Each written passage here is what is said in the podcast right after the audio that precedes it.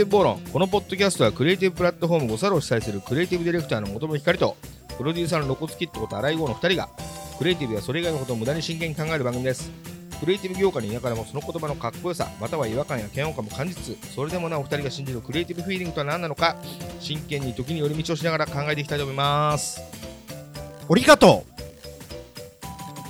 う。なんだと思うこれ。ジョイマンのやつを1個にした。ね、ジョイマンのやつありがありがとうオリゴ糖を1個にしたってこ違う違う。そのあんだ。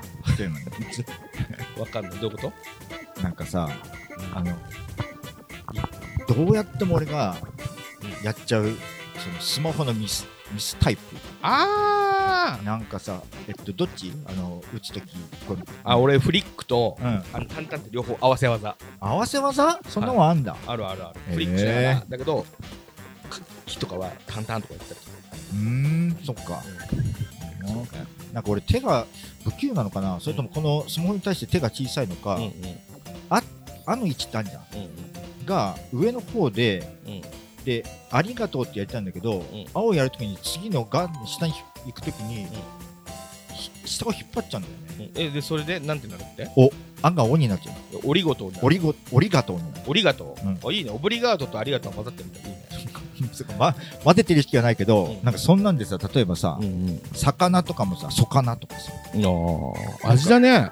え？味だね。味って感じる、うん。だから、いつもそれやって、こうやって、たったたってやった後に、よし、送ろうぜって時に、あの、ミスが見つかると、あって言って戻すのがめんどくさくてさ。なるほどね。うん。うん。それでもいつかどそれが嬉しくなるよそのうち。ういうこと？俺さ最近あの普通の仕事のメールうん。なるべくパソコンじゃなくてスマホでやりたいのうん。だからほとんどスマホで仕事のメールもしたいのうん。そうするとさ昔にあったさうん。パソコンの時のタイプミスがさなくなってきちゃってほそれがちょっと寂しいのだからわざと。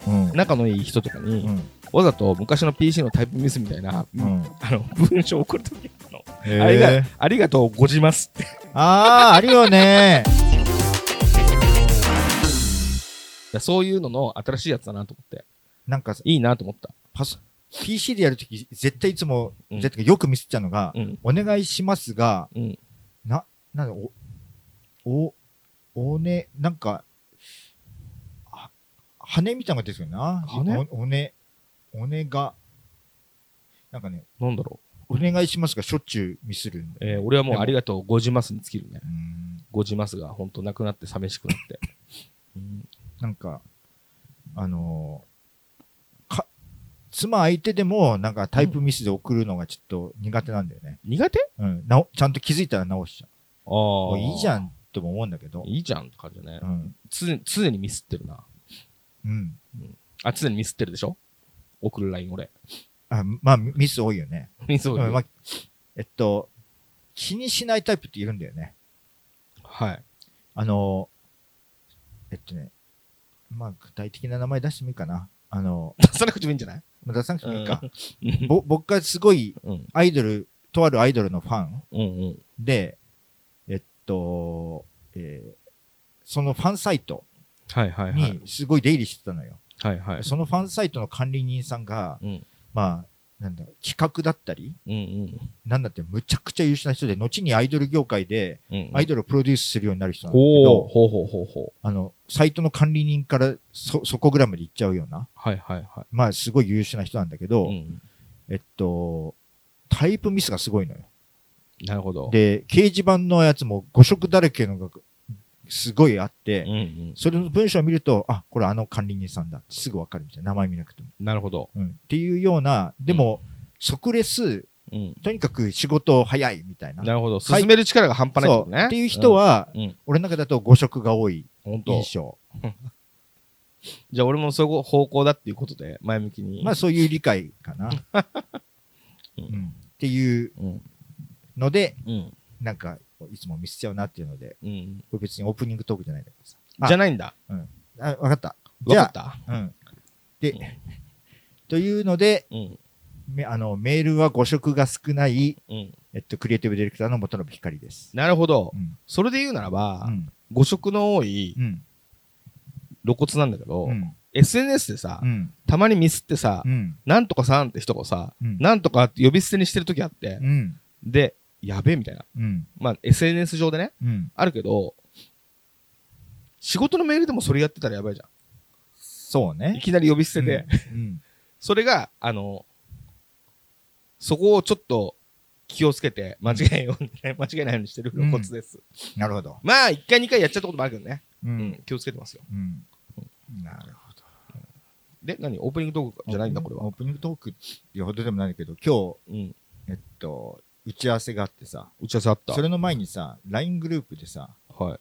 あの、えーいつもうち、僕とよく組むことが多いうん。施工会社の人をあのグループ招待して、したんだけど、うん。名前、もうもう名前具体的に言わないと話ができないからもう言うんだけどさ、うん山口亮さんっていうね。うん。でイ、ケメンのね？う。うんん。で、山口はまあ普通の山口、山に口。うんで、亮がどういう感じだか知ってる？知らないよね。知らない。え、りょう、カタカナだったらいつも？カタカナでしょ？うんまあ本名はカタカナじゃないのよ。あ、カッコつけてんだ、あれ。かっこつ、そ、そこはちょっと、そ、この後話す。何なのかう。ん本当ショックだな。本名はうん山水に、うんえっと、えーまあ、涼しいって字だ。山水にああ、る涼しい。今日みたいな時間。うんうんって書いて、うん。量を取るの量ね。そうそうそうん。いい。山口亮。で、一番最初に知り合った時に、うんメールの署名とかが、あの、亮がカタカナだったのよ。はい。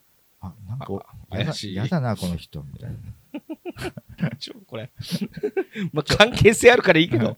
ちょうんまあ、うん今、その理由を知ったら俺はうん、超好感持ったって話だから。うん、ほんとうん。聞かして。あの、なんか、名前をカタカナにする人間とかいけすかないな、みたいなさ。っていうふうに思っちゃうタイプなの、俺はね。まあ、俺も、うんなんで、あの、石井健じゃないんだろうって思ってたよ。石井健うん、健、石井ってなんで、カタカナで逆にすんだろう。俺は外国にいるぞってことかなって、まあ、薄くね、思ってたよ。まあ、それに近いね。うんう。ん。そんで、そんで？うん、でうん、えっと、しばらく、でも、付き合ってみるとうん、なんか、量をカタカナにするようなタイプの人に思えなかったのよ。量をカタカナにするタイプにする偏見があるよね。うんまあ、俺もあるわ。うんでも、量を、付き合ってると、量をカタカナにするタイプにちょっと思えなくて、うん。なんでそんなこと、まあ、かっこいい部分はあるよ。あの趣味も良質だし。うんそうですね。でも、うん漢字の量をうん。カタカナにするほどの、ほどうん。握手みたいな人間じゃないって言うとあれだけど、っていうふうに思って、うん。これは聞こうと。うんある時聞いたのよ。はい。なんでカタカナに。してんの？うんって聞いたら、うん理由が、や、山口ってさ、山に口で画数が少ないのよ。うん。で、量は画数が多くて、ちょっと密度感があると。はい。そのバランス感が許せないんですと。嫌なんですと。はだから、密度感を同じのが並ぶような感じにしたくて、しょうがなくカタカナを量って書いてるんですって聞いて、ちょっと、あの、いい意味でアホだなと思って。あの、同じ匂いを感じるときあるよね。うん。あの、元信さんと山口さんって。まあね。うん。それを厄介な瞬間ある、二人が。うんそれを聞い結て、託すると。だったら全然いいかな。だったら全然何目線なんかわかんないけどね。いいなって。うん。ほっとした、思俺も。まあ、あの、別にいいとか悪いとかないし、どの人も好きにすればいいけど、あの、なんだろう、話聞いてて、うん。自分のイメージをコントロールしたすぎる、ナルシストな感じじゃなさそうだったね。そうねってことでしょ、うんそうそうそう。ナルシストなんじゃないかって思っちゃうってことでしょそうだね。うん。それで言うとさ、うん。これもう話したかもしれないけどさ、ううんちの親父がさ、うん。あの、つあの、うちの親父が、うん。えーお袋に、うん。ガクさん、ガクさんって言われてるの。ああ、なるほど。で荒井ガクって名前だ。うん。荒井ガクね。うん。学業の学。うん。ガクさん、ガクさん。お、なんだっつって。うん。で俺、荒井ガク、お父さんの名前。うん。と思って、うん。あの、成人してからパスポート取りに行ったら、おお学ぶって書いてあって。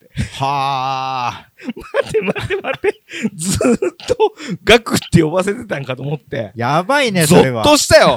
ずいぶん格好つけてんなと思って。本当だね。うん、ひこう、寒みたいな。あで、よくよく考えてみたら、ああのーなんかさ、若い時、あの、フォーク歌手になりたくて、うんパントロン履いてるような、その、はあの、まあ、要は、時代のチャラいやつで、うん。子供には自分たちのことパパママ呼びね、うん。させてるし、うん。これいよいようん相当チャラいやつだったなって成人して、うんその、パスポートの時に学ぶって名前を知って、そういえば、うすらぼんやり、おばあちゃんとかが、ほ学ぶさんってたまに言ったりとかするとう。、うん。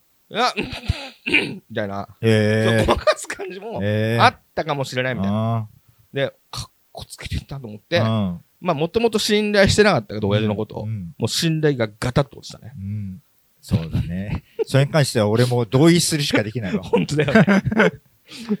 まあな、うん。可愛いとこで言えばさ、うん。お僕が小学校の時のさ、同級生でさ、うんあの、小畑ひひろみってやつがいたのよ。男なんだけど、はあ、はあはあはあ、ひろみ。ひひろみとね広いに海だったっけな？うんうんうん。それあるよね。で、ひろみって言うんだけど、うん。トリガーの人にも同じ感じのひろみさんいるよね。ああ、言うね。うんうん。でも、そう、女っぽい名前がそいつはすごい嫌で、まあ、ちょっと、なんか、お、格好つけてるやつだったのよ。うんうん。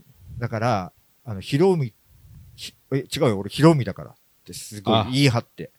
なるほど。え、でも、名簿はひろみなんだけど、と思ったけど、うんうん。まあ本人的にいや違う、ひろみだから。俺のことはひろみってちゃんと呼んでって言ってて。なるほどね。それは俺、子供心に可愛いやつだなと思った。まあ本人にとっては重い問題かもしれないしね。そうだね。うん。それはね、子供だったらねでもまあ、ど、どっかで受け入れたんじゃない？いやそうでしょうねひろみもかっこいいなと思った時が来たと思うけど。そうですね。やっぱ自分のその名前うん。みたいなのに、ちょっと演出入っちゃうのは、うん。ちょっと怖いですよね。そうね。怖いよね。まあ、昔の芸能人とかだとすごい芸名とかつけるじゃない？松田聖子なんかも全然本名違うよね。なんか、鎌田のり子だっけな？ああ、なるほど、なるほど。うん芸能人とかだとまあ、昔の芸能人はいいんじゃない？ってそういうもんだからと思うけど。で例えばギャングスターラッパーみたいなので、うん怖そうな名前をつけるみたいなパターンがあるとするじゃん。うん。そうするとさ、うんあの、怖いのとさ、うん。怖そうはまた違うかそうね。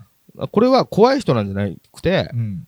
怖く見られたいんだと思うと、途端に意味変わってくるっていうか、うん。いやそういう演出がちょっと名前に入ってるのは、うん。ちょっと一瞬、あれ？って思っちゃうね。うんでなんかヒップホップの人とかってさ、うん。あえて自分の名前をかっこ悪くつけたりもするじゃない。ああ、まあ確かに。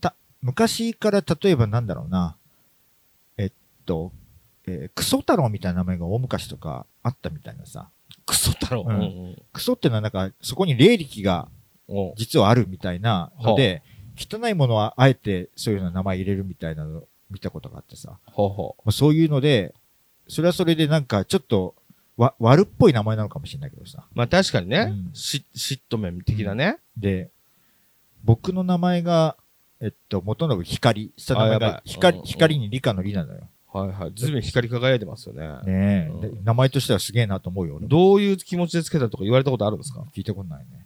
嘘でしょ？ないない。由来とか。ない。聞いたことないね。気づいたら、ないけど、光の三原色のことだみたいな。そういうこと言われたことある。いやーまあ、な、光の断りと、本当は光って名前が良かったんだけど、画数が悪くて、うんなんか漢字一つ、一つつけた、付け足して理にしたみたいな。なるほど。あと光、光一文字だけだと、うん。ちょっと女性っぽいから、そういう意味でもちょっと重い理科の理つけたみたいな。そんなのは聞いたことあるけど、なんで光なのかは、まあ理由はあんまりないんじゃないかな。そうなの？うんそんだけちょっと変わった名前で。うんあんまり被ったら見たことないでしょ。光るとかだったらいるかもしれないけど。そうだね。男の人で光って名前もないかもね。女性だとかひたひらがなで光とかね。たまにいるけど。どね。ねえなんか、そう、そうそうそう。それで、もう一個のね、候補名ほう。が、牛太郎だったの。いいじゃん。俺牛牛次郎みたいな。そうそうそうそうそう。牛太郎。そうそう。う牛年生まれだからっていうのでさ。はで、子供の時にそれ聞いた時はゾッとしたのよ。そんな名前作られたらどんだけいじめられるんだろうと思って、ひ光でいじめられたことはないのよ。うん。牛太郎いじめられないんじゃない？どうなのかね？わかんない。牛みたいな名は体を表すじゃないけど、うん牛みたいなやつに育ったかもしれないよ。そうね牛気分で。うんでも、大人になったら、その名前も良かったなっまあて、確かにそう。ちょっと思ったりする。うんへえ、あざがあるんだ。いいね。あざはね、うん聞聞いたことある。でも、俺、自分の名前のあざは聞いたことないな。そっか。で、なんか名前のさ、あのー何？えっと、受け取り方で、あ、こういう見方する人もいるんだってちょっとびっくりしたのが、えっと、グラフィックデザイナーの、えっと、祖父江慎さんって人はいはいはいに名刺渡したときに、はい。えっと、僕の名前見てさ、うん元信光って元が、えっと、本なのよ。はいはい。で、信が、まあ、信用の信。うん。で、画数がちょっと多いのよ。うんで、光が、まあ、あの、普通の光の光って感じに、理科の理が、あ、元の光の理が理科の理なのよ。うんうん。これも画数が多いのよ。で、それ見たときに、元がなんかこうやってパッて開くような感じの形うん。で、ノブがちょっと、えー、ギュッて締まる感じ。うんまた光がパッと開くような感じ。で、最後のリがまた閉まる感じで、なんか明滅してるような字面だね。へえ。えー人の名前をそんな風な見方する人がいるんだと思って。すごいね。まあ、文字好きの祖父江慎さん、かはあつグラフィックデザイナー、うんうん。ならではの解釈の仕方だな。いや、もう目がそういう風に見ええるんでしょうね。そうそうそうそう。脈動してるように見えたんだね。そうそう。あの人さ、文字があんまり、ね。あの人文字があんまり読めないのよ。え？文字見ても形が目に入ってきちゃって、あ、なるほどね。えっと、あの、子供の頃から文章があまり読めない人で、へえ。あの、相当大人になって訓練して、なんとか今でも文章は、あよ読めるようになったけど文章読むのは苦手っていう。形が、形として入ってきちゃって、うんうんあの、意味として、なんか文章として入ってこないらしくて、だから僕の名前の見方も、うんそんな見方すんだと思って、すごいね。なんか、でちょっと、そういう見方が、チャんンネルで一個、備わっちゃった、これ。備わった。うん、あ、あ祖父江さんと話してるとチャンネルが増えてくんだよね。そういうような。まあ確かにそういうのある。うん。あの、妻は、うん。あの、視覚で記憶するんですよ。うんうんなんか、あの、思い出すときに、うん。うん。あの、本、本の内容をお手紙に読んだ本の話したときに、うん。ああ、あれって、ページの左上ぐらいにその文章があったね、みんなことを言うの。うんうん。で、俺は意味で覚えてるから、うんその描写が、うん。ページの左上にあったかどうかは覚えてないんですよそうだね。で、そこを当たると確かにそこにあるの。うん。で、へえと思って。うん。で、道とかも、うん。あそこの看板のところで曲がるとか覚えてるから、うん。看板がなくなると急に曲がれなくなったりするの。みたいな記憶の仕方してて。で、そうやって映像で覚えるっていうのはあるんだと思ったら、うん。自分もちょっと、その情報ってのはさ、うん。全く入ってないわけじゃないじゃん。うん。だから物をなくした時とかに、あ、どこ置いたっけなーっていつも通り思い出すんじゃなくて、こう目つぶって、あ、あそこに置いてあったみたいな、うん。映像で思い出すみたいなのを、うん。妻の感覚からうん。学習して、うん。結構同じ感覚で最近できる。なるほどね。うんそういうチャンネルの増やし方あるかも。あるねうん。あると思うよ。できる人に学ぶみたいうなね。ん。なるほど。うん。まあ、でも今日は、あの、もともとは何の話をしようとしたかっていうと、うん。あの、怒りっていうか、うん。元信さんたまに猛烈に怒ることあったり、うん僕も元信さんと話してて、うん。怒ったりとかすることあるから、うん。で今までいろんな話の合間合間に、うんこの怒りをテーマにちょっと話したことってあるんだけど、うん。改めて、この、なんでそんな怒ってんのみたいなのを、お互い、なんか怒りの元みたいなの話してみようかな、みたいでもまあ、二人ともうん怒りやすい方だと思な。いや、正直短期よ、う。うん。俺は。うん。あの、実は。この前さう、ん。田代さん？と、さおうちのこの経理とかジムとかやってくれてる田代さんと、音チェックすんだから。一番最初に、まあいいよ、いいよ。3人で打ち合わせたうん時にさ、うん。あの、なんか、これ、これはどうなってるって、まあ、経理のところでさ、お金の話とかして、してうん、これからの話をさ、これからのそういう経理の、なんかそういうような部分を見ていくために過去のこれどうなってるみたいな、はい。やった時にすぐ出てこなかった時にさ、うん。なんか明らかにもう画面の向こうでさうん、腕組んで天井見上げて、みたいなさ、腕組んで天井見上げてさ、そうそう。いや、待ってたんだよ。ま、待ってるには、ピリついたオーラが出てるなと思って、うん。で、ふとうん、あの、それを見ている自分のうん。顔をさ、うん。その画面越しにうん。見たら、うん。俺は俺でその優しい感じじゃないからさ、はい。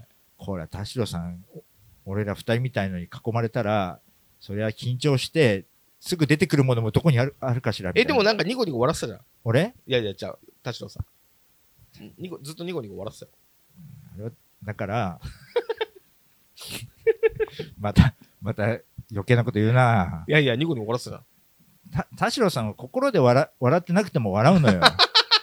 田代さんが笑ってる時はさ、俺、言語か。言語か。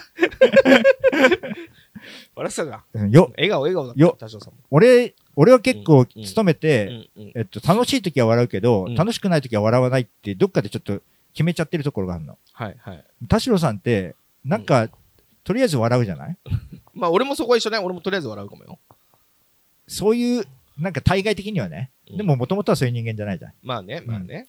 から田代さんとかたまに、あの、今別におかしくないじゃんって、あの、言いたい時があるのよ。な何回か言ったことある。いや、それはいいじゃないですか。うんその、表情の表面の作り方ぐらい好きにさせでもてあげる。今、今そういう場面じゃないじゃん、みたいな。いう時とかは、うんあの、まあなそう俺が苦手なんだな。あの、ああまりにも、なんか、これ、こ絶対今、田代さん楽しい場面じゃないのに笑ってたりすると、うんなんか無理してるような感じがして、元信さんが嫌なんでしょ？そうん、そんな無理しなくていいからって言いたくなっちゃうっていうところがあって。うんなるほど。だから、別にあの、笑ってた、笑ってたじゃんっていう楽しい話に落とし込むのはさい、や、落とし込むんじゃなくて笑ってたから。うん。うん俺は、あの、あの時は、だ打ち合わせって言うけど、うん。あの、話し合いをする場ではないっていうか、うん。話し合いじゃなくて、うん。必要な情報をください。うんそれによって、うん。僕が考えます、元信さんが考えますじゃん。うん。その必要な情報を入力して、タンってボタンを押してう、ん。待ってる間の時間じゃん。だからさ、その間は、あの、そのほら、労働時間が長ければさ、いやて天井向いて待つ。いやいや、あれは、あの、に、にこやかでもないし、無でもなく、どっちかといえば、出す早く、みたいな。それは元信さんがそういう風に受け取っただけだよ、別に。あ、そう？さすがに田代さんには、あんだこいつ早く出せよって思ってないよ。思ってない？うん。ただ、うん。あの、ほら、一瞬で出るわけじゃないなって思ってたから、うんそれを待ってたよ。それを待ってる時間が別に。あ、そう。そりゃそうでしょ。じゃあ、た、だ、ただその途中うに、ん。違うこと言い出した時あって。うん。なんか、僕が欲しい情報はう、ん。これなんだけど、うんそれにまつわるその前提の話をわーっとし始めた時うに、ん。僕はそれは聞いてないから、わかるわかる。それは聞いてないから、うんそれを抜いたその先の情報だけくださいって話の腰を折るのは何回かしたのうんはあるけど、うん。それでイライラしてるって思ったのかもしれないけど、うん。それは違くて、うん。アレクサストップうん、それじゃないよ、っていうのを伝えてるだけだから、そっか。別にそこにイライラとかはないから。そっか。うんじゃあ、多分今、田代さん、ほっとしてるよ。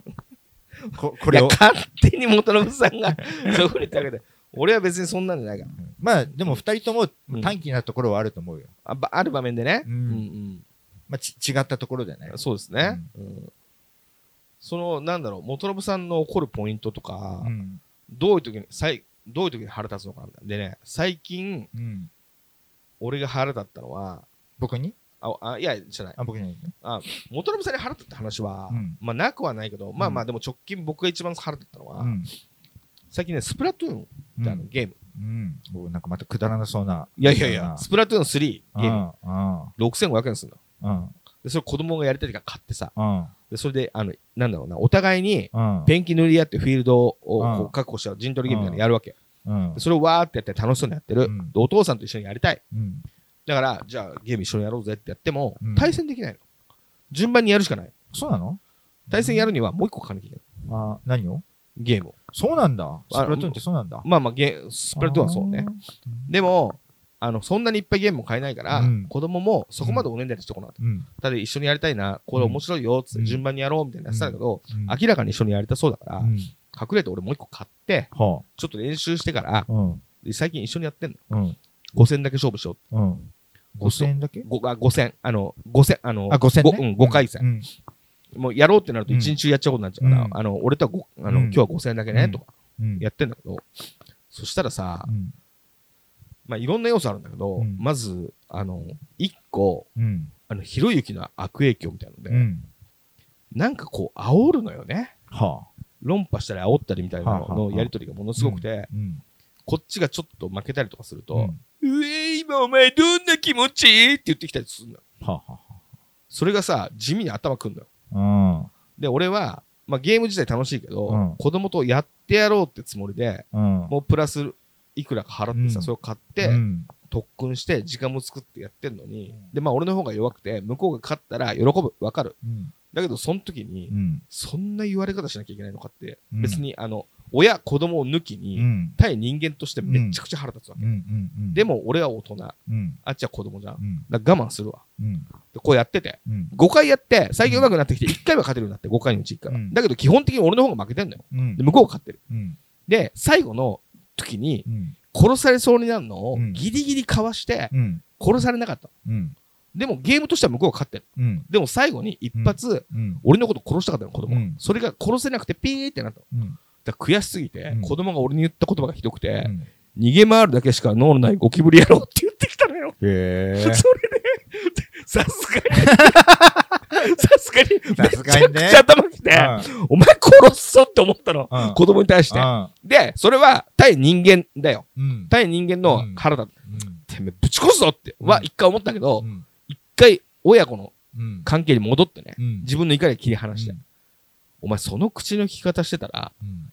誰も友達遊んでくれなくなるぞっつって。うん。俺もせっかくお前と遊ぼうと思ってやってて、うん。こんなに頑張ってやってんのうに、ん。あの、ゴキブリって言い方がひどすぎないかと。うん。もう俺お前とゲームしたくないんです。うん。お前一生一人で遊んだら、うん。たらごめんなさい。誰とやってもそうだと思うぞ。つって。うん。それで、うんあの、そしたらほんとごめん。もう一緒にゲームしないって言ったけど、うん。そうやって謝ってもうそういうこと言わないんであれば、うん。またゲームするけど、そしたらもう言わない。うん。わかった。じゃあまたゲームしようっつって。うんここ親子の関係でさ、うん。ゲーム再開するじゃん。うん。だけど対人間ではうん。全然許せなくて、なんてこんなゴキブリクソって思いながら、次の時とか全然切り替えられなくてクソって思いながら、なるほど。めっちゃくちゃ頭きた、ほんと。うんゴキブリって言われて。うん。で、あの、友達みたいな感じでね。うん。友達みたいな感じでゴキブリって言われるの腹立つんだけど、うん。その話を妻が聞いたら、うん別の怒りが勃発してて、ほ親にゴキブリって言うことあるって、まあ確かにと思って。う。あそういうことは、そ、そんな言いようがあるってこと？そうそうそうそう。で、その俺は一回親子のところでは、うん。そんな言い方しちゃダメだよ。うん。友達そういうことを言ったら、うん友達に、うん。あのーやってくれる友達いなくなるぞってところで,、での親子の関係は、うん。俺は消化し終わったけど、うん。妻は、うん。親に向かってゴキブリってのはどういうことじゃっていうふうにぶち切れてて、うん。で、まあ確かにそうじゃん。うん。あ、確かにみたいな。だけど俺個人として、うん。ゴキブリって言われちゃったことのうん怒りの方がすごすぎて、んそっち頭回んなかったわ。うん。うわで子供もシューンみたいな。うん。一番最近では、それが一番頭きたから。うん。もうめちゃくちゃ頭きた。うん。まあ、親に向かって、まあ人に向かってか。うん。ねえ。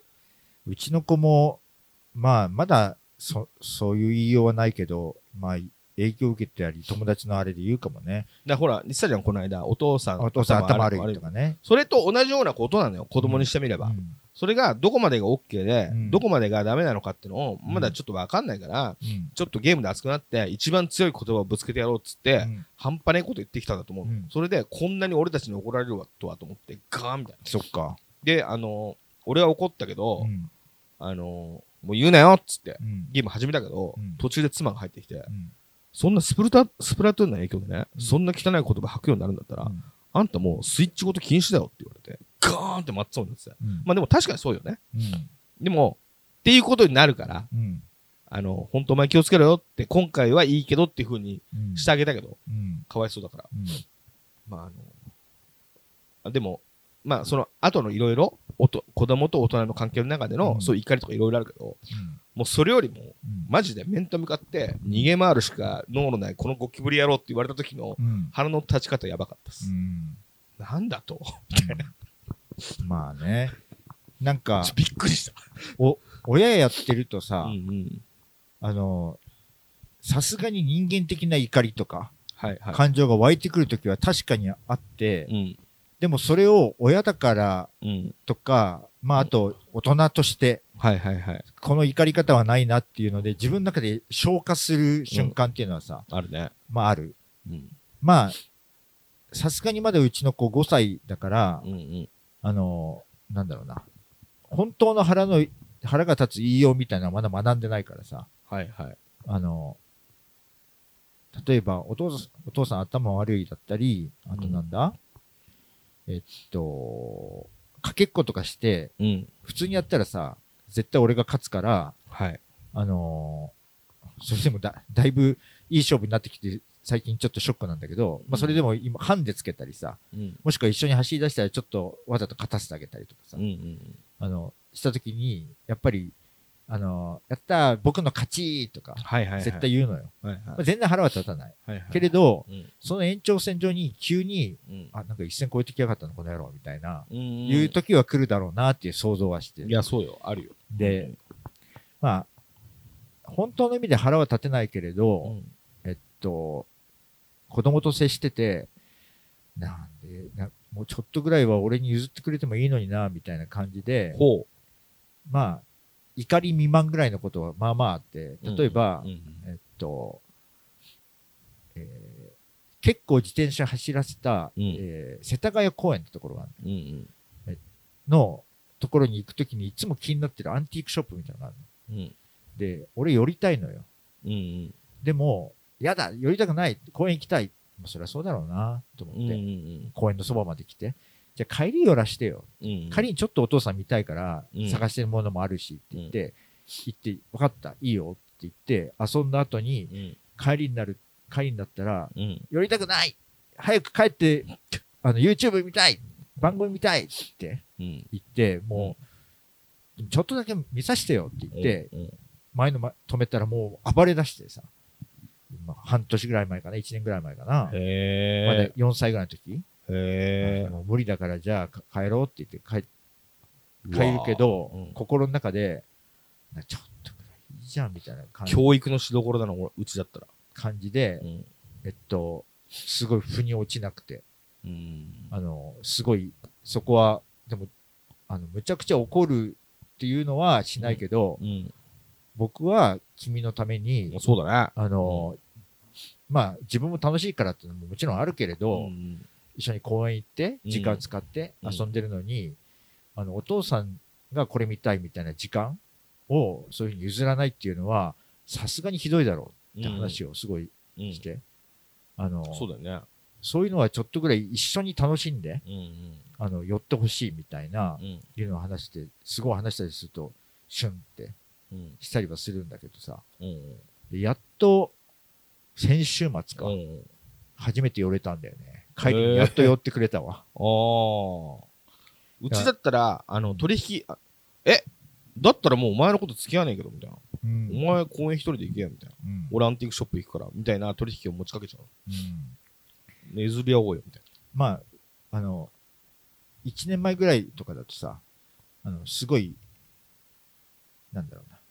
あの、時期通りにそういう話だと受け取るところがあってさ、あ、分かった、じゃあ、あの、僕公園で遊ぶって、お父さんじゃあ行ってきて、みたいな。あ危ない、危ないや、それは。ってなるから、う。なるほど。まだその駆け引きがちょっと効かないんだけどさそ。うか。うん。なるほど。ほら、あれ、あれ買ってる。何買った？の え、袋？袋。おおなるほど。あんな、あんなのとか買ったけど。うんうんなんかな。でも、そ総じて、こ、子供とか、うんうん妻に腹が立ったことはないかもな。妻もないの？うん。きえなんか、まあ、ちょ、ちょっとした、うえーとか思うことはそーれは喧嘩しなそうだもんね、奥さんと。そうね。おうちはたまにはするけどね。うんしょっちゅうじゃないけど。うん。これ話したかもしれないけどさ、うん。妻に腹立って好きな話もしていい？いいよ、もちろん。あの、そんなにないけど、うんたまにはさ、うん喧嘩することもあるのよ。うん。で、まあ、向こうには向こうの理由があると思う。今回は僕からの話になっちゃうから、うん。僕側の話だけになっちゃうけど、うん。まあ、俺が悪い時もあったり、うん向こうが悪い時もあると思うよ。うん。でもさ、これ明らかに、向こうが絶対悪いよな。っていう時でも、うん。ごめんって言わない人なの。うん。まあ、謝謝謝るのが苦手な人でう、ん。ずいぶん昔に、うん。あの、悪いと思ってたって、うん。ごめんなさいって言えない、まだ切り替わらない時があるのよってぶち切れられてからう、ん。謝んなくても悪いとは思ってるんだ。そういう人なんだと思って、切り替えが苦手な人なんだと思って、うん。まあ、じゃあ謝ってくれなくてもいいわみたいなのを、もう俺はもう処理終えたんだけど、うん。それにしても、うん。この今回はうん。500%お前が悪いから、ごめんの3文字ぐらい言えば、みたいなうん。ぐらいのテンションになって、うん。お前が悪いよねみたいなことを言った時にうん、さすがにごめんなさいとかさ、うん。そういう言葉が出てくるかなと思って、うちょっと強めに言っちゃった時は、うん割と最近、今年かな、うん。去年の終わりか。去年、去年去年？かな？うん。そしたらさ、あの、男の更年期障害だと思うって言われて、はあ。え？って言ったら、うんなんかすげえイライラして、すぐ怒ってるしう、ん。あなたは男の更年期障害だと思うって言われた。俺は、うんお前の態度に腹が立ってうん怒ってんだけど、うん怒りすぎだから、うんこう自分の更年期障害を考えた方がいいって言われた。うん。めちゃくちゃ腹立ったんですよ。うん。だけど、これは腹立てば腹立つほど、うん。ほらねってことにされちゃうんだ。うん。ほら怒ってる。うん。更年期障害じゃない。うん。くそーと思って、なんだ男の更年期障害で、と思って、うん調べたら、うん男性ホルモンが欠如して、うんどうたらこうたらでイライラしやすくみたいな書いてあって、で、別にさ、あのー更年期障害にそこにいろいろイライラしてる以外の症状がいっぱい書いてあるんだけど、うん自分で感じないんだよ。うん。だけど、治療した方がいいとか、捨て台詞みたいに言われて、カツくこいつと思って、うん。じゃあまあどうすればいいのか、うん。男性ホルモンを増やすために、あうんあの男性ホルモンが、あの、出るには、うん。あの、射精すると大戦本部出るらしいの。で、射精量を増やすには、亜鉛を飲んだ方がいいとかさ、いろいろ書いてあるから、亜鉛いっぱい飲んでさ、で、あの、ソロワークしてさ、うん。あの射精量増やして、男性ホルモン増やしてさ、うん。俺治療したけど、うん。って後で言ったけど、うん。何のことみたいな本人忘れてる。うん。あれは腹だった。っていうかうん。ちょっとかわいそうになったわ。ひどいわそれ。ひどい？うん言いようが。いひどいよね。うん。ちょっとさすがに。どいよね。まあロコスさんの話を聞いただけだけど、てか、根本は、あの、露骨さんがその更年期障害かどうかじゃないじゃん。そうだよ。うんな、なんで一応努力するのかも俺にはよくわかんないけどいや、。だから言い返せないから。あ、そだからそこで、うん俺が、そういう問題じゃねえだろって怒ったら、う。うん。ほらほら怒りやすい怒りやすい。更年期障害だからそれって言われちゃう無。敵じゃん。そうなのよ。無敵のこと言われたのよ。あびっくりした俺。うん。頭きた。本当に。そういうのは、俺好きじゃないな。いやまあまあそうなんだけど、うんうんまあそうだよ。そういう俺も、そういうのが好きじゃないけど、そういう言い合いは家族でやりたくないあわ。本当、うんまあ日常茶飯事じゃないけど、うん。まあたまに勃発するね。うんまあそれはいいけど、じゃあ元信さんはどういう時に腹立つの？よたまにめっちゃ切れてるじゃん。あれ、うんあれはどういう時なの？家庭ではあんまり腹立てないけど、仕事ではちょこちょこ腹立ってたりしてるよね。うーん。この間俺、仕事のさ、うん。仕事のなんかアイデア出しみたいなの聞いて、仕事のね、企画のね、うん。ちょっと、あ、あれの時は腹立ってたね。うん、ちょっと俺的には来てないなって内容だから正直に伝えるしかないんだけど、それを何往復かしてたら、うん。やりたいんだよって切れ出して、うん。でも、内容が来てないからな、みたいな。うんあの時のなんか心境みたいなのとか、めっちゃ怒ってた。なんか、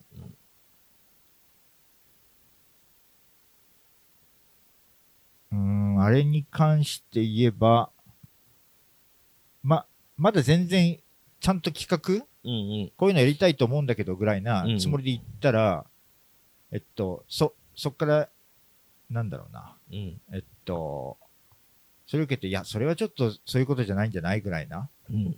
あの、話ぐらいはあるかもなとか、うんうん。もしくは考え方をもうちょっと変えた方がいいよとか、うんうんなんかそういうようなことは言われるかもなと思ったけど、うん。うん。恥ずかしい。俺はどんな顔してればいいんだ、横で。とか、そう、そういう話までなんの？みたいな感じで。そっか。うん。なんか、その前の段階で、うん。あの、それは形にするの俺はこういう理由で難しいと思うとかさ、うんうん。そういうあれだったら全然受け入れられるんだけど、うん。そうじゃなく、どっちかといえば、なんか、俺は恥ずかしいみたいな。それはでも最終でしょ？あの、途中途中は、それはここが弱いと思うよとか、いや、そんな、そ、なんかもうちょっと、なんだろうな。そあの、俺はだって、あの、それの弱いところっていうのは、ここが弱いなって、うんあの、明確にあるから、うん多分ここのところ、元信さん多分やったことないんじゃないですか、うん。な多分成立、あの、多分成立知らないと思うけど、うん。成立しないと思うみたいなの中から、うん。それでも持っていくっていうから、うん。だとしたら 恥ずかしいっていういや、だけで、そうね。いきなりそのアイデアが出てきただけで、うん恥ずかしくなってないよ。うん。な、なんだろう。うんえっと、なんだろうな。い、い直近で見た感じだと、あそあの時は結構直近だと怒ってたね。うんい言いようがうんひどいなっていう人だったな。言いようがひどいうん。うんああ、なるほど。じゃあ、まあろ言いかった、ろわかった。露骨さんは、総じて、うん後からふ振り返ると、うんまあ言ってることは正しいっちゃ正しいな、みたいなので、これでこういうことで、あこういうことは考え直した方がいいかもなってうん。いうふうに後で思えることは多々あるんだけど、うんその場での言いようがひどい。言いようがひどいから、あの、そっか。考えの革新とか、うん。あの、後になって、後になって思える、思うと、うんまあ、あんなひどい言い方したけど、まあ、ここの部分確かにシンクってんな、ちょっと考えてみようとか、うん。いう、一回言われた言いようのひどさみたいなものを、うん。自分の中で飲み込んで、うん。そこを吐き出して排除して、うん。あの、情報だけをうん。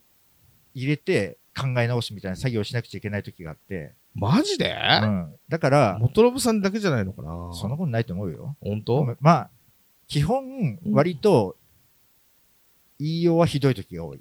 ただ、、そっか。あの、言いようがひどいなと思って、うん。そんとそういう時に、最初の頃何回か、その言い方はないと思うみたいな、うん。いうのやってたら、うん。あの、なんか言い方にも気をつけた方がいいんだな、とか、うん。いう感じで、多分話したりしてくれるようになった気がするの、うんうん。それでも、この前のはなんか腹が立それは申し訳ないけど、申し訳なかった。けど、でも、嘘は言ってないからね。まあ、内容はね、うん。内容はうん。後から考えて、あうん、そこら辺をちょっと精査して確かに考え直してみようって言って今かえ考え直してるんだよ。だかうんら言って、言ってもらったことに対してうんうん。感謝はしてんだけど、うん。感謝するまでに、あの、1日ぐらい必要なんだよね。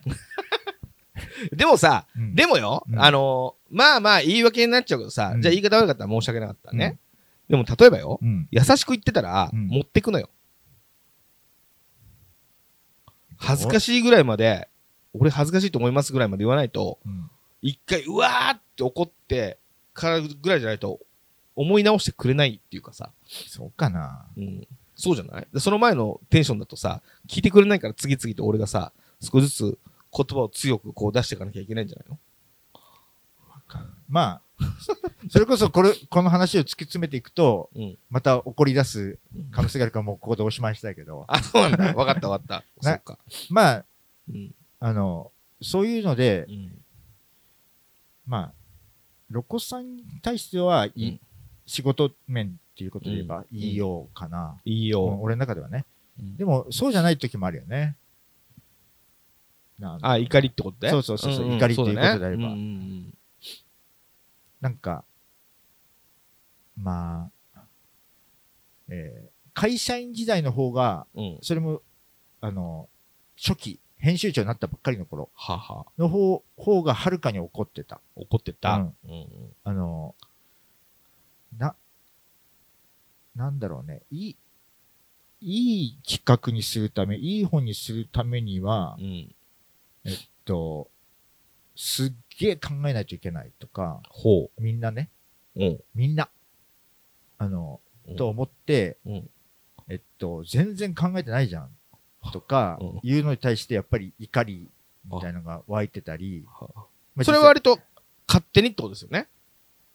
ん？勝手に？勝手に、そういうふうに思って勝手に怒ってってことですよね。そうだね。で でも実際クオリティ来てないなとか思うと、本当に本気で考えてきたのみたいなあいうう感じなのと、ん。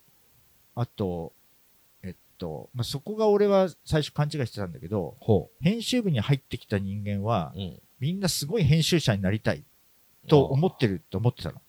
それは違うよね。うん、で、就職できてる人もいるもんね。うん、そう、そうね。うんで、えっと、下手すると、みんな編集長を目指してるのかと思ってたの。うんうんでも編集長って、やっぱりそこのレベルに来るには相当ちゃんと頑張んないとと思うと、うん。うん。なんか、一流の編集者にこのままだとなれないぞっていう感じの、なんだろう、怒り？で、でも、うんうんだんだんと、うん。本当に、本当に結構経つぐらいかな、う経ってやっと、あれ、どうやらみんなこれ、本気で編集者、すごい編集者になりたいとか、うんうん行くは編集長とか、うん。考えてるわけじゃなく、あの、なんだろう、編集業のある部分面白いなとか、雑誌に携わってみたいぐらい、うんうん。で、僕はそのその先にやってたら、へ自然と編集長を目指したくなるもんかと思ってたけど、そういうことでもないらしい。なんか人それぞれみたいな。っていうのに気づいて、うんうんて適性見て、うん。えっと、例えば、えー企画の根幹、なかなかいないんだけど、企画の根幹考えたい人間みたいな方は、どっちかといえばそっち寄りの方うんうん。とか、インタビューの手配とか、うんうん。あと、ライター捕まえて、自分はインタビューするわけじゃないけど、これを詳しい人を捕まえてきて、うん面白くインタビュー原稿を作るのが上手い人とかいたりとか、うん。うんでも企画の根幹はそんな上手いわけではないとか、うんうんあと、えーと、事務作業が上手いとか、うん。ルーティンが上手いとかう、ん。いう、あ、みんな適正で、そこのところを、まあ割とやりたい。で、その先の、まあ、編集者になりたいとか、うん。先先週とちょっと話が被ってるけど、そういうのは自分がなりたい人が頑張るうん。っていうところで、なんか、あの、あ、この人、これが向いてないんだな、とかできないんだなと思ったら、そういう仕事を与えないとかさ、うん。うん。なんかそういうような、なんか、あの、みんながすごい存在になりたいわけじゃないっていううんうん割り切りができた時に起こんなくなってきた。ああ、そうなのでもそ、それがさ、うんほん、本当に理解するのが、なんかできなくて、俺は最初。なるほど。うん。でも会社が大きくなればなるほど、うん。ただ難しいのが、えっと、5人ぐらいの編集部だと、割とそれぞれがオールマイティにできないと、うん。ちょっとね、回っていかないところがあるんだよ。うんうんで、組織がでかくなればなるほど、えっと、えーある部分だけできる人っていうのが、まだらになって一つのプロジェクトが回っていけばいいみたいな、はいふうにどんどん。んなっていくから、はいはい。5人ぐらいだと、やっぱりそれそれぞれにオールマイティに頑張ってもらわなくちゃいけないって場面があるから、まあ、時にやっぱり腹立つ場面がどうしてもあったりとか、あ そうななん。てあるんだけど、うんでも、一番怒ったのは何かな？一番怒ったのは、タクシー代の件じゃないの？あ、そうだ。それ前、前話したもんね。うん。まあでも話しても別にいいよ。またもう一回話しても。あなんか、大事なものをピックアップに取りに行きたいんですと。で、取りに行ってきますって言うから、うんそれ壊したらまずいから、タクシー使って取ってきなって。うんあの、そういうので電車、割と混んでる時間帯に運ぼうとしてるから、そういうので壊れたりするとまずいから、あの、タクシー使っていいよってうん言って、で数日後にその領収書が自分に回ってきたら、えっと、1万5千円とか、うん。2万円とか、なんかそんぐらいの金額になって、え、これ何？うん。聞いたら、え、タクシー使っていいっておっしゃってましたよね？って言うから、うんいいって言ったけど、こんなかかるの？って言ったら、なんか話聞くと、行きもタクシー使ってったって言うから、いやいや、あの、大事なものを壊さないために取りに行かせたわけであって、あの、君が楽するために。タクシー代使っていいよって言ったわけじゃないから、往復でこの金額ってどういうことみたいな。うん。いうので、あの、それをこうやって諭してるうちに自分の中でどんどん怒りがこうあってヒートアップしてって、うん。すっげえ怒っちゃったっていう。そ、それで向こうの反応は？すみませんって言ってたけど、で、何それ、どうしたの？それ普通に生産したの？生産した。うん、まあそうだよね。その、まだ若い子だからさ、若い、若い子にうん、そそれを自分で出せって、うん。片っぽのやつは俺認めないからっていうのは、ちょっとさすがにかわいそうだと思って、やっぱ出すよって言って。出したら、うんまあもう、その場で俺はすごい怒ってたから、その怒り、怒ってる様子みたいのが、まあ、それも本当に今思うと良くないんだけどさ、あの、近くの人とかにも全然伝わっちゃってんのね。当然そうだろうね。で、経理の人が、うん。あの、なんでそこを、あの、だ出すんですかって言われて。あの会社会社の方で。はあはあ。で、あんな怒るのも違うって言われて。うん普通に話して、これはこういうことで、うんあの、こういう部分で行けっていう話でうん、これはこういうことじゃないから、行きの分のタクシー代は、あの、認められないよって言って、うん出させるぐらいの、うん出させるっていうところのお給の据え方だったらまだわかるけど、そうですね。あの、あんだけ怒った上に、でも出してあげるっていう温情みたいなのとかが、ちょっと、いろいろバランスが悪くて、よろしくないって、怒られてんじゃん。そう怒られて、すいません、みたいな。まず怒ら、怒ったことに対して怒られてる。ああ、ね。あの、で、さらにその、処理の仕方もいろいろ、うん。あの、怒った上に出してあげるとか、よくわかんないっていう感じで、なるほど、みたいな。だかうん。らなんか、あの、人に対してう、ん。いい意味でき期待しないって言ったらなのかあ、そな。うん。う。ええ期待する人には期待して、うんうん。そうじゃない時に別に期待しすぎない。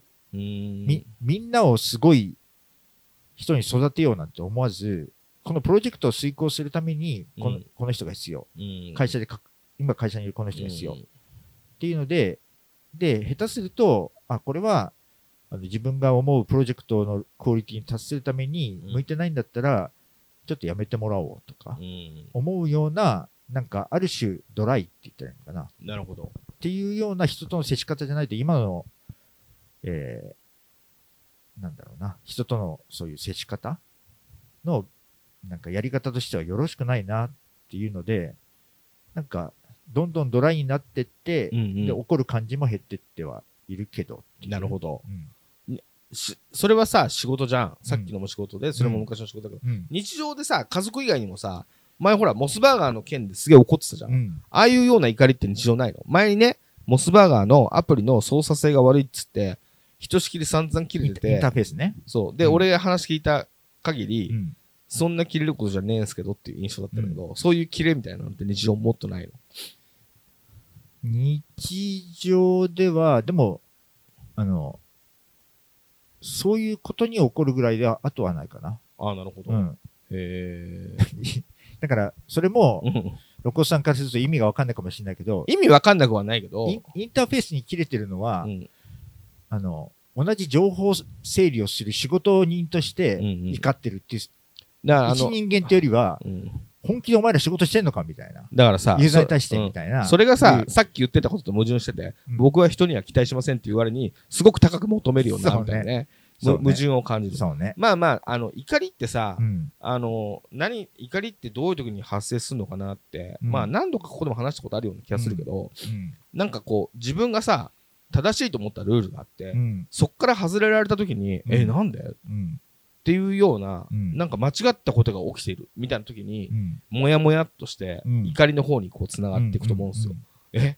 もっと分かりやすくあるべきなんじゃないのか、うんとか、え、なんで本気で考えないんだ？とかさ、それって全部、まあ僕だったり元信さん、何が勝手に考えたルールの設定で、正しさね。そうそうそう。で、そっから外れてるから怒るみたいな。うん。ゴキブリっていう風にうん言われるのは違うみたいな。うん。だけど別にそれってさ、うん明文化されたルールではなかったけど、自分の中の何かルールに触れたわけじゃん。そうだね。うん。なんかこの話してないのに、お前は 更年期障害だっていう風にうんすり替えられるのは腹立つとか、うんらそういうところに怒りが発生するんだけど、割と僕もあんまり期待しないように、うん割と訓練されてきてるけど、うん。たまには反応しちゃうけど、うん。元信さんも随分こう全体があって、ブワーンと来る時があるから、さっきみたく僕はね、あんまり人に期待しないんですって言われると、お本当か？って思っちゃいますよね。期待しないように訓練してる最中かな。あ最中ね。うん。うん。あの、えっと、一応自分で思ってるのは、うんうん。自分だけじゃなく、誰も、誰しも、うん。あの、どんどんマシになっていくはずだって思う、マシになる可能性がいいくらでも秘めてるはずだって思ってうんるうんところがあってうんう、ん。あの、例えば昔、本当にああの人と接すると腹立つなとか、失礼な人だったなとかいう、あれだけど、次会うときに、もしかすると、あそこの部分を反省して変わってるかもなとか、ほいうに、なんか思う自分もいるのよ。なんか人はしばさすがに一週間後に変わってるだろうとは思わないけど、うん。しばらく会わないうちに変わってるかもなと思って、うん。なんか、だから、あの時のあの人だからこういうやり方しようとか、こういう接し方しようっていう決めつけはちょっとやめとこうかなって思う部分はどっかあるかも。なるほど。うんうんでと同時に自分にもみんなに期待してもらいたいっていうか、期待してもらいたい。うん、自分も変わる努力をやっぱり常に自分な自分なりにしているつもりだから、あの、マジか。うん、そうなんだ。うん。ちょ、ちょっとでもマシな自分を次はお届けできんじゃないかな。あ、そんなこと思ってるんだ。うん。えーじゃあ、ちょっと前とは違う僕を見てっていう気持ちでいつも人前にいるんだ。そうだえね。ー、すごい。うん。ほね。そこら辺のわかんない。あの、えっと、バランスが行き過ぎると、ううん、なんか、いよいよ無色透明な自分になっちゃいそうな。まあね、でもね、俺はちっちゃい怒りみたいなのは常に持っておきたいなとは思ってるよ。うん。なんかそういう、あの、さっきみたいなさ、あの、モスのさ、インターフェースにさ、怒るみたいなのも、俺は別にそんなに来なかったけど、うん。あの、実はいいんじゃないかなと思って、そういうよくわかんない日常のあのうんちっちゃい小爆弾みたいな。うん。俺、この間妻がさ、うん。最近めっちゃ頭くることがあってって言うから、うん。何って聞いたら、何の話かなと思ったら、トイレでさ、あの、おしっこすんじゃん？うん。で、大でも小でもいいんだけどっち？男？女の人？ど、あの、まあ、女性。うん。まあ、男、男だったら大、座ってう。ん。それでさ、立つじゃんうん。それで、うん。水を流すときにうん、蓋を閉めてくださいっうん。て書いてあるタイプのトイレ。うん。必ず蓋を閉める前に自動で流れるっていううん。ああ。センサーでう。ん。どうすりゃいいんだよってうん怒ってて、うん。すげえ超怒ってたの。うん。らそういう、こういうちっちゃい怒りっていうのは、うん。なんかのヒントになっていいなと思って、うん。微笑ましく聞いてたんだけどど。だけど、本当に怒ってた？うん。そう、そういうのはいいんじゃない？なんか。そうね。まあ、ここも難しいとこなんだけど、どうなのかな？結局、なんだろう、し、こういう言い切りも良くないけど、うん仕事すげえやろうって人って、うんどっか緊張感とかピリピリしたものってなんかある気がするんだよな、やっぱりな。ああ、なるほど。確かに。うん、どどうしても。うん。なんかみんなに対していい顔で、いつも柔らかな雰囲気な、うん。雰囲気の人うん。は、やっぱ、やっぱりなかなか、プロジェクトリーダーとかにはなりづらい気はするし、まあ、それ仕事でしょ？そうね。うん。仕事以外では？仕事以外ではうん笑っていたいよ。基本的には。うんうん家族に対しては。だよね。うん。うん。そうだよな。うんまあ、じゃあどうしよっか、俺たち。まあ、あの、ちょっと怒りっぽいっていうことはね。うん。どうするどうする？まあ、悪くないかな。悪くまあ、ないあある部分はね。だからこの、この前も、ふと気づいたら、うん。あの、そう、ロコスさんは、圧強いな。なんか、あここの前の田代さんとの、うん。なんか言ってたね。うん俺そんなことないと思うなと思ったんだけど。あるよ。そうかな。うん。圧強く感じるだろうなと思いつつう、ん自分、そこに画面に映ってる自分も、うん。うんあの、決して柔和な感じはない。うん。あの、笑顔、笑顔がない人間だから、基本的に。し仕事の時とかさ。元信さんは、うん。笑顔じゃなくて、うん。あの、ちょっと負け顔みたいでそこにいるよね。巻き顔？負け顔みたい。あの、まだ、あの、なんだろう。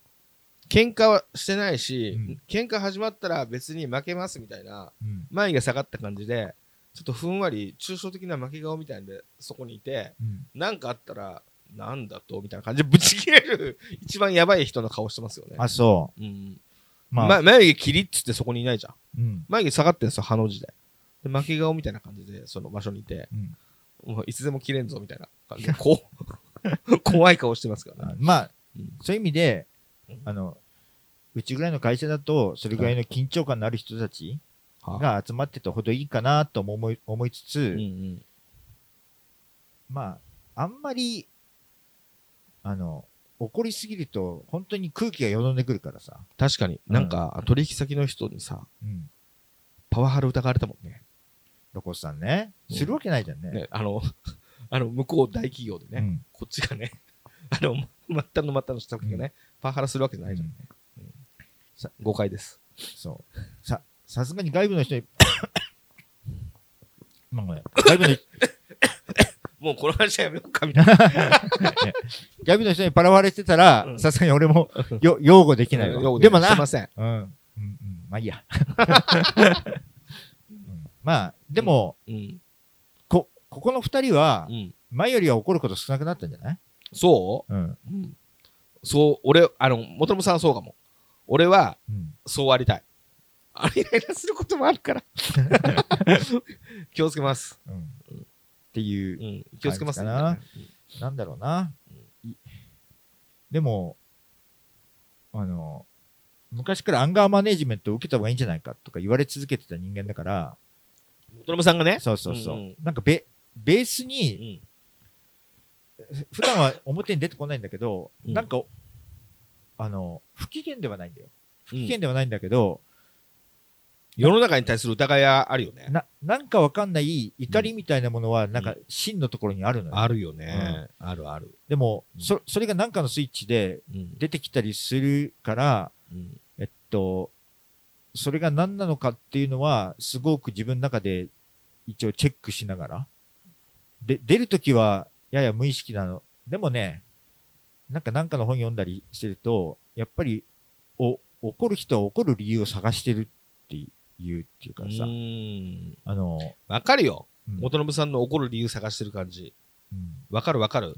自分ではそういうつもりはないんだよ。うんうん。でももしかすると、常になんか根っこの芯のところで何か怒ってて、で、うんななんかの時に、あの、今怒れる、俺が怒怒りたい場面が出てきたっていうので勝手に怒ってるだけなのかもしれないっていううん。疑念を常に抱きながら、そうだ一応ね。チェックはしてる、自分のことをチェックはしてるつもり。うん。なんかこういうことを話してると、うん普段からすげえ怒ってる人にに思えるかもしれないけど、全然僕、普段から怒んないからね、言っとくけど。普段から怒りますからね。怒んないよ、そんな。高確率でね。なるほどね。わかりました。うん、俺も、俺は、うん、元信さんとは違うね。俺の怒り方は。元信そうかもね。ん。元信さんは、なんか自分の誇りとか、こうルールみたいなのに触られた時になんかこうピリッとし始めるけど。僕はなんか進行がスムーズじゃなかった時にうん。え何？まだこれやるの？みたいな。うん。帰りたいんだけどっていうところにつきますよね。どうなんだろうね。うん。スキルかどうかはちょっとわかんないけど。本当？うん。そっか。うん気をつけましょう。あんまり外部の人巻き込まなはい。い仕事で。うん。マッドアバカム様への貢ぎ物、えーこのコーナーでは毎週、えー、2人がマッドアバカム様に貢ぎたいいろんな作品、えー映画、本、漫画などを紹介して貢ぐコーナーです。うん。どっちから紹介しようか？僕からやる？先週ロコさんだから僕から。はい、はい、はい。はい。えっと、僕が、えー今回紹介するのが、えっと、本で、えっと、美味しいものでできているっていう、えっと、稲田俊介さんっていう人。で、稲田俊介さんは、うんえーなんて言ったかな。えっと、た、えーエリックサウスっていう南インド料理の、カレー屋さんだ。うん、と、はいはい東京駅うんの、えーそばに、あ、八重洲口のうんち方かな。そっちの方にある、えー割と、えーすごく、なんか、本格的でありながら、えー食べやすいみたいな、えー南インド料理、なんか、あれ、カウンター中心の席、あの、お店だったかな？まあ、そういう小さい店から始めて、えっと、えー渋谷の方に、えっと、エリックサウスのもうちょっとなんか、えーいろんな凝ったもの、インド料理をベースにした創作料理とかを食べれる？でもただの創作だけじゃなくて、いろんな知見が深く合わさった上で生まれてきたものを食べさせてくれみたいな、うんそういう店を、そういう、う社長ではないんだけど、そういうなんか食べ物開発、コンセプト開発とか、あの、な、調理のそういうレシピみたいなのを作ってる人。で、かつ、食の、その食べ物のエッセイストとしてもなんかすごい、ウェブだったり、えー書籍とかも出してたりするような、レシピ本も出してるのかな？っうんうん。ていう、なんかとにかく食べ物に関しての、なんかスペシャリストっていう感じで、で、ウェブ上でよく、なんか、そ書いたエッセイとか、あー流れてきて、はいはい。読んだりすると超面白くて、一冊読んでみようと思って読んでみたのがこの美味しいものでできているっていう。本で、うんそれエッセイかなんかなんですか？エッセうーん。イ、もう食べ、あの食べ物エッセイだね。えで、えっとね、どこどこのお店が美味しかったっていうよりは、えっと、こういう食べ物が好きとか、ーうん。子供の頃こんな思い出があったみたいな、うんいうことが書かれてあるんだけど、うんなんかびっくりするぐらい、なんてことないものが面白く書かれてんだよ。読めちゃう。で、例えば一番最初のうん。幸福の月見うどんっていうところなんだけど、もう読んだだけでう、ん。まあ、何、ど、なんか面白さがわかると思うから、ちょっとだけ読むうんうね。ん。えっと、えー卵料理が好きです。そしてほ僕が思う世界最高の卵料理、それは月見うどんのお、えー卵黄を破ってうどんをすする最初の一口です。えーで、続くのが、うん。えー出汁の熱で程よく温まり、密かに粘度を増しつつも、部分的に冷たさを残した、卵黄。そのミルキーな香りと濃厚なコクを出汁の旨味が下支えし、滑らかなうどんにまとわりつく一口の湯絶。えーすすり切る直前に初めて感じる、うどんの端に引っかかった、えー無味に近い卵白の滑らかなテクスチャーと咀嚼、えーテクスチャーと咀嚼咀嚼後からそれを引き締め始める、えーネギの香味。あできてできたうん。おおコンマ数秒の間に濃厚なドラマが展開し、卵という、えー食材の魅力があらゆる角度から引き出される立体感は、まさに唯一無二のものです、みたいな。は文章フェチですね。そうなんだよね。えーで、、もうこんなような感じのうん、うん。なんか、面白そあの、食の、う。うん。えー食べた時の感触とかが書かれてるから、うんなんかね、自分のうん食べ物を食べる時の解像感も上がっていきそうなのよ。なるほど。で、僕、あの、実際、こういううどんに、あの、半熟の卵を落とすのが大好きなのよ。へえ。あの、うちの妻がうどん作ってくれたりうんうん。する時も、うん自分だけ必ず、うんあの、卵を入れるの。半熟の。半熟なんでしょ、うんでもそれ生卵、今のは生卵だよね。そうだね。うんまあ、な生卵でもいいや。平気？うん。あの、出汁がさ、濁、卵白で、あの、あ、全然平気あ、。本当に。うんえー、で、実際自分がうん感じてた好きだなって思う部分が書かれてるなと思ったのよ。だかなるほど。うんら自分の場合はそれをもうちょっと美味しいなとか、うん生卵の部分好きだなみたいな、いうぐらいで。で食べてたのが、あ、言われてみると、解像感高く解説してもらうと、これを俺は感じてるわって、今書かれてたことなるほど。思って、なんか自分の食べる、ものを食べるときの、なんかそういう感覚の受け取り方もう解像感高くいろいろこう味わい始めると、すげえ楽しいかもなーっていうなるほど。ようなことばっかり書かれてるんだけど、うん。それとか、あと逆に昔の思い出とかも、うん。なんて言ったのかな、ディテールがすごいっていうかさ、うんうん。えーっと、えー、っと待って、これが一番面白かったかな。あ、ちょっと長くなるけど、うん読むね、えーの。小学校の遠足のおやつの時の話。はいはい。えーっと、えなんかそういう、えー山本くんっていう、えークラスの中でもなんか無意味に似ていた、あの、物静か、物静かでいつも穏やかに笑みを絶やさずみたいな、そういう癒し系キャラなんだけど、えっと、その年の遠足の時に、そのちょっとした事件は起こりました。朝からバスに、あバスに乗って、目的地である郊外の公園に着くと、最初のおやつタイム。子供たちは前日のおやつ買いの戦利品を互いに披露します。許された500円の原資をいかに有効に使うか、その知力をフルに使って組んだデッキの成果がそれぞれの手元にあります。けばけばしく安っぽいお菓子のパッケージも、500円分集まれば宝石箱のようなコレクション。早速各所で恒例のおやつ交換も始まっています。そんな中、山本くんがリュックサックから取り出したのは、一風の茶茶封筒のみ。逆に興味を惹かれて、なんとなく周りに集まるクラスメートたち。山本くんの茶封筒に入っていたのは、炙り大豆、えーこ昆布、そして煮干し。クラスメートたちが色とりどりのお菓子を抱える輪の中で、別な別に恥ずかしがるでもなく、えーいつもの穏やかな笑みを浮かべたままで、一人静かにそれをゆっくりポリポリと口に運んでいまし運んでいました。当時の小学校というコミュニティの空気感からすると、そのあまりに地味すぎるおやおやつは、即座にからかいの対象となり、そのままいじめに発展してもおかしくなかったと思います。しかし彼の普段からの、なこれなんて読むとこわかんないや、なんとかとした振る舞いや、うん子供ながらある種の人格者のように静かに慕われていた、慕われていた人柄のせいか、そうはならなかったのは本当に幸いでした。逆にみんな彼のことを気にかけて自分のおやつを次々に差し出します。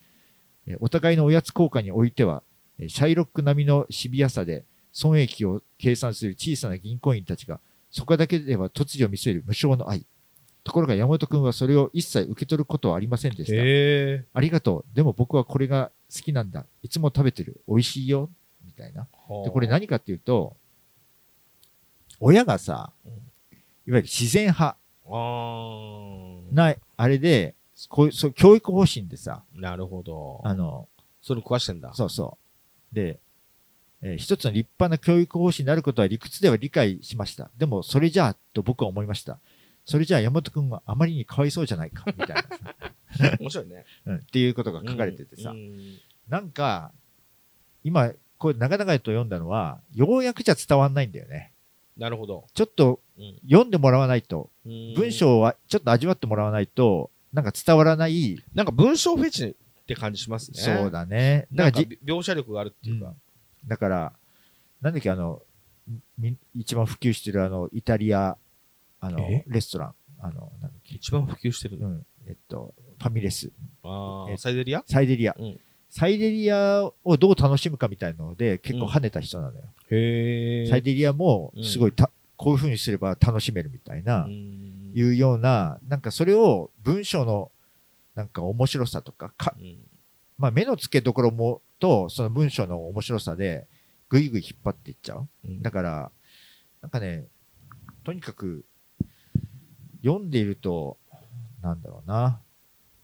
えっと、自分の解像感が上がるのと、あと過去の思い出が、うん。なんか自分の思い出もなんか一緒に蘇ってくるみたいな、なるほど。いうので、まあ、す、すごい面白い本だね。ていいですね。じゃあ今回は。というところで、今回はマットアバカブ様に、美味しいものでできている稲田俊介さんの本を、えー捧げます。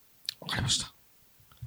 俺さ、あの、そんなつもりじゃなかったんだけど、うん俺も似たようなものっていうか、そうなんだ。似たようなものではないんだけど、うんえっ、とね、どっから説明すればいいかな。今日僕は漫画を持ってきました。うん。漫画なんだけど、えー、ゆで卵って、あの、筋肉マンの、うん。筋肉マンの作者のゆで卵のうん。書いた、グルマンくんって漫画あるのね。グルマン、グルマンくん。ええ俺し全然知らなかった。ゆで卵先生って、筋肉マン以外に書いてんだ。いっぱい書いてんのよ。ええあの、おおじゃ、なんだっけな、あの、変な妖怪ものとか、うんあとなんだっけ、未来の、あの、なんかちょっとポンコツロボコップものとかなんかあるんだけど、まああの、なんだろうな、ヒット作が筋肉マン。うん。それ以外は、まあ、面白いけど、うんまあ、筋肉マンほどこう、大ヒット作品っていうのではない。うん。なんだけど、このグルマンくんは、あのね、少、なんだっけな、月刊少年エースみたいな、ちょっと少年誌に。書かれてて、で、えーっと、登場人物は小学生。うん。で、小学校に行くんだけど、毎週何曜日とかに、なんか弁当対決がある小学校で、そこでいろんな金持ちの息子とか、ほ農家の息子とかが、互いにこう弁当を自慢しめ合って、う。うん。それで弁当バトルを繰り広げるのね。うん。で、それの弁当のうん描写力がすごいのよ。あ、そう。うんう。ん。で、これがあんまりにもその描写力がすごいってことで、うん。えーっと、すごい大昔に映画秘宝の初期の頃うん。ぐらいの時期に、すごい大昔をね。結局この漫画ってそんな売れてなかったから、うん。あの、レア、レア本みたいな感じなの。で、電子書籍であんの？まあ今はある。そんで、待って待って。で、あのー当時はレアだったんだけど、漫画時刻編っていう映画秘宝の初期みたいな、映画秘宝みたいないろんな漫画の、こんな漫画がやばいみたいなあ感じの。吉田剛さんとかが参加してたまあやつじゃないかもしれない？ね。うん。っていうのがあって、ん。そんな漫画時刻編の2かなんかに紹介された時に俺読んで知って、うん。その時は、要はレア本だから、うん。プレミアでね、うん。2万円ぐらい出さないと。買えなくて、うん。実際そこで紹介されて面白そうと思ったんだけど、読めなかったんだけど、うん。今このご時世、うん電子書籍化されてさ、そっか。なんとそういうのも読めるような中になった。うん。で、今でも紙の本は1万円ぐらい取引されてる。うん。当時は2万ぐらいだった。うん。そんで、その、じゃあ、あの、内容がどんなものかっていうのを、ちょっと今みたく、うん。その弁当を描写してるところをうん。読むので、うん。ちょっと想像してほしいんです。でね、弁当対決で、おにぎりをおにぎりとかお寿司の対決をしようっていう時に、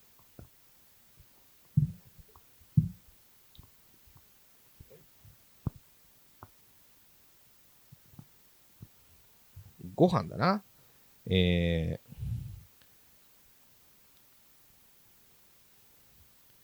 甘露ってのは主人公、甘露くんっていう、まあこういうね。これ甘露くんね。と、あと、の、あのーどっか東北かなんか引っ越してきた、飯自慢の美味しいご飯を使えば、うん。何でもうまいだろう。っていう、田所っていう、あの、米をね、美味しい米を持っているっていう二人の米対決の弁当のシーン、うん。一幕。うん我がふるさとの風景を再現した、田舎風景ビッグバンおむすびだ。はあこれはまさにおむすびの芸術。うんすごい。いろんな食材を使って田舎の風景のミニチュアが作られてます。うん大根を小さく切った上に大根の葉を漬物が切り干し大根、うん青のりとかゼンマイのこれね読んでも伝わらないと思うけどこんなおにぎりいやすもうなんなんだろうあのデデコレーションケーキみたいじゃない？そうそう、うん。でこれどうやって食べるの、うん。まんず手を濡らしてご飯を取って上の風景からお好みの具をご飯に乗せる。うん。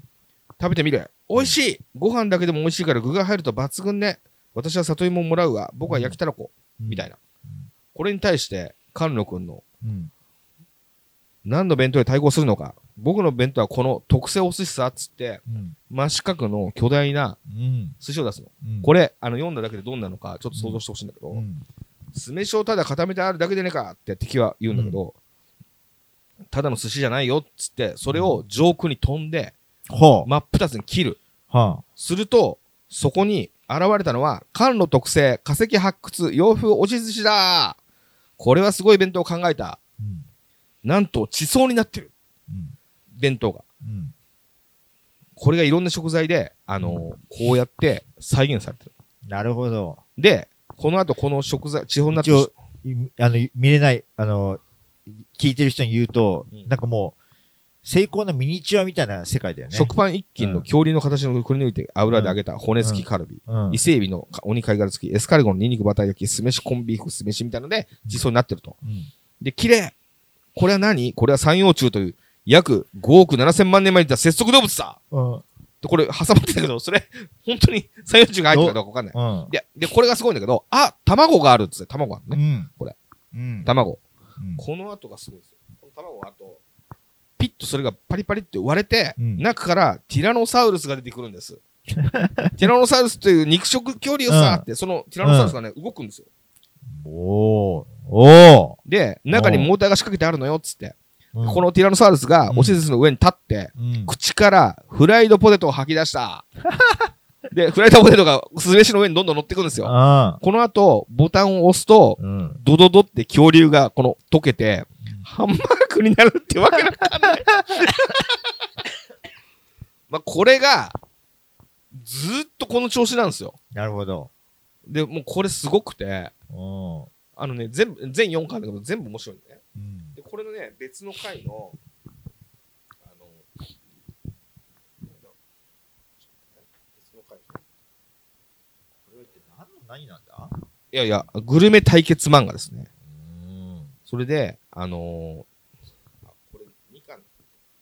こちょっと。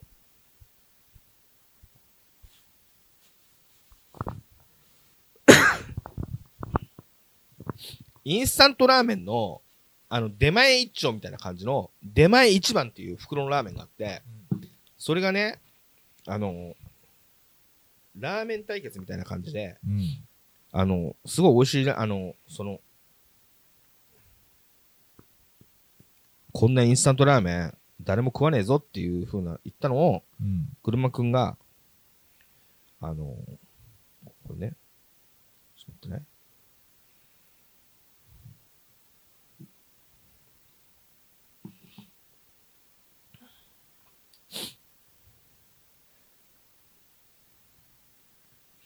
ピースケン お、あれか。えー、ゆ二人、二人してね、咳してるけどね。一応、コロナの抗体検査を受けてるんで大丈夫です。はい。えー、ピースケンっていうね、ラーメン屋が、あの、インスタントラーメンの会社に喧嘩売ってくんのよ。お前みたいなクソラーメンみたいな。うん。それでラーメン対決するっていう流れなの。うん。で、袋のラーメン90円。うん。だけど、こんな90円のラーメンでもう、ん。調理法によっては、うん美味しく作れるのさってうん菅野くんが言うと。うん。それで、ラーメン対決みたいなのをするんだよね。うん。それで、どんなじゃあラーメンを作るかっていうね。で、向こうは一流の食材で、こう、うん美味しいラーメンを作るんだけど、それを出前一番、出前一丁みたいなやつね。うん。が、あのーまあ、やるんだけど、うんここで、甘露くんが作る料理、うん。ラーメンチャレンジは天才少年グルマン、食べ甘露だと、うん内臓を抜いた丸鶏のお腹に包丁を入れ、その中に出前一番を目を詰めると。出前一番何を麺を麺を詰める乾麺をねうん。まずこの点で、乾麺を詰める。うんまあ、だから要は出前一番みたいな、うん。安い袋のラーメンでも、うんうん調理次第で美味しくうん食べれることができるようんっていう風な提案なんだけど、まず、うん。内臓を抜いた丸鶏のお腹に包丁を入れ、その中に出前一番の麺を詰める。うん。まずこの時点で、あコスト感バカ上がってんのそうだね。バスバカ上がってんだよ。そうだね うん。そんで、これね、うん。春雨でお腹を縛って、うん。沸き立つ土鍋の中に入れる。うんそこに出前一番の粉末スープを入れ、うん蓋を閉めて、その間に中華風のラード油で白ネギの小口切りを揚げると。うんネギを揚げるのね。うんネギ油をラードで作ると。で、香ばしい匂いがしてきた。うん。こうやってネギの味や香りが染み込んだ油は中国ではなんとかっつって、ネギ油か中華料理にかける調味料なんだってうんうんちくかまし、うん土鍋の丸鶏がいい感じに茹で上がったところに、うん。その油をぶっかける。うん。土鍋の鶏のスープにかける。そして油が弾き出るところに、スープの順に火をつける。この油に。うん。こうやって火をつける。うん。するとどうなる？うん。ゴーっとスープの表面に火がつき、火柱が上がり、うん。すごいフェニックスの形になったってなるのよ。フェニックスになるんですよ。あで、この意味のなさね、ゆでさすがゆで卵。うん。そしてこの後、まともなメニューができないから小細工に走ったなって敵に言われるんだけど、うんこれは全て意味があるんだと。うん。丸鶏に焼けた表面に裂け目ができ、うん丸鶏が大爆発を起こすんです。ほするとそれが、あのーパラパラパラパラってバンバンジーみたくう。うん。盛り付けられてう、ん。丸鶏ファイヤーラーメンが完成するんですよ。ああ。なんだこれ、これは。いや、料理バトル漫画、ほら、うんあの、さっきの本もそうだけど、やっぱり料理の描写力がすごいから同じだねっていう。同じじゃないわ。なんだ、これは何を目指してんのこの漫画は？えわかんないけどう、ん。ずっと、ずっと、フライの、フライ麺を鶏の中で膨張させて爆発を起こし、その力で鶏肉が細切れになっているっつって。で、試食するのよ。うん美味しいバーンっていうもう説明不要な。ただただうまいっていう、理由ないっていう。勝つんだけど、このグルマン君がずっとこの調子で、あの全4巻ずっと面白いので、うんまあこれ電子書籍で普通のてあの金額でね、うんもう昔みたいな2万円とか1万円じゃなくて普通のうんで Kindle で買えるので。ぜひ皆さんに読んでほしいエクストリームな面白い料理漫画バトル。こういうものほど紙で欲しいね。まあね、でも紙、紙で買おうと思うと、もうものすごい値段になっちゃうから。なんかこういうのこそう、ん。それこそ今、単行本いくらなの ?400 円ぐらい？あ、まあ、500 500円らいらい。500円ぐらいで買って、棚にさせててうん、友達が来たらこれ面白いから読んでみてよって読ませたい漫画だね、これね。まあね、だけどそうだけどさ、そんぐらいみんなが買ってくれたら紙になるけど、買わ、買わないから、ね、うんねまあね。まあ、あの、Kindle で書いてよかったです。うんこのグルーマン君全4巻を僕はまたアバガムさんに貢ぎます。そう、相当ストレンジ漫画だね。うん、相当面白いよ。なずーっと笑ってるから。なんかゲームセンター嵐的な高等無形そうだね。なものをうん料理料理バトルに持ち込んだようなさ、そうだね。なんとも言えない、あれだね。でも本当にそういうバトル漫画とか、まあ、なくはないけど、うん。あのね、今コロコロとかでは、うん。あの、ダークヒーローものがちょっと多くて、へあのね、なんだっけ、ブラックチャンネルっていう、え。あの、いブラック YouTuber みたいなのがうん、再生数伸ばしたい子に、ちょっと言うこと聞いてあげるよみたいなんで、笑うセールスマンみたいなドーンみたいなのやって、相手を地獄に落としてうん、懲らしめるみたいな。うんそういうのとか、うん嘘つき極王くんみたいなやつだと、嘘をついてるやつを、うんあの、エンマ様がちょっと懲らしめるみたいな感じで、うん悪いやつ風なんだけど、なんかちょっと助けてあげるみたいなとか、うんまあそういうの多いね。うんだけどまあまあ、あの、面白いよ。グルマンくん。なんか、まあ、面白そうだね。面白そうだけど、うんあの、お今日お互い同じようなテーマの本持ってきたね。いや違うって。そう？ん。うおこんなに描写力が一緒のものを かかぶるとはと思って。描写力っていうか、想像力とも違うな。何なんだろうね。なのでその、高等無形ななんか、うん。だけど、あのさ、筋肉マンってやっぱ漫画力がすごかったと思うの。うんテリーマンの肩の星取ったら力がなくなるとか、うんなんか謎のルールで進行していくじゃん。うんそういうので言うと、やっぱ漫画力高えな、みたいな。うんさすがゆで卵先生うんということで、僕はあの、感服いたしました。なるほど。ぜひ読んでみてください。わかりました。はい。で、大体今日は以上だけど、なんか、露骨さんへの相談コーナー全然来ないから、うん。あれ、なん、なんてサービスかまそうって言ってたんだっけ？え？えっと、なんかあったよね。匿名で送れるサービス。あ、マシュマロ？うん、マシュマロみたいにかましたらいいかな。なんかね、露骨さんへの相談コーナー、うん僕なんかでよろしかったでしょうか？うんの相談が全然やってこないから、うん。そうなんだ。ないよ、別に。ちょっと俺な俺なんかにちょっ相談するとことはない改めて告知するわ。なんか、これ聞いてる皆さんなんかあったら、あの、僕のツイッターの DM に送ってください。元信の DM まで送ってください。よろしくお願いします。したいことがないんだよ。あるある。お前みたいなもんにそんなあるよ。ないんだよ。誰に相談しなくてもいいから、ロコさんにすると一番いいと思うよ。本当、うんまあ、ちょっとよくわかんないですけど、うんまあまあお待ちしておりはいます。。は。はいい、ありがとうございました。はい。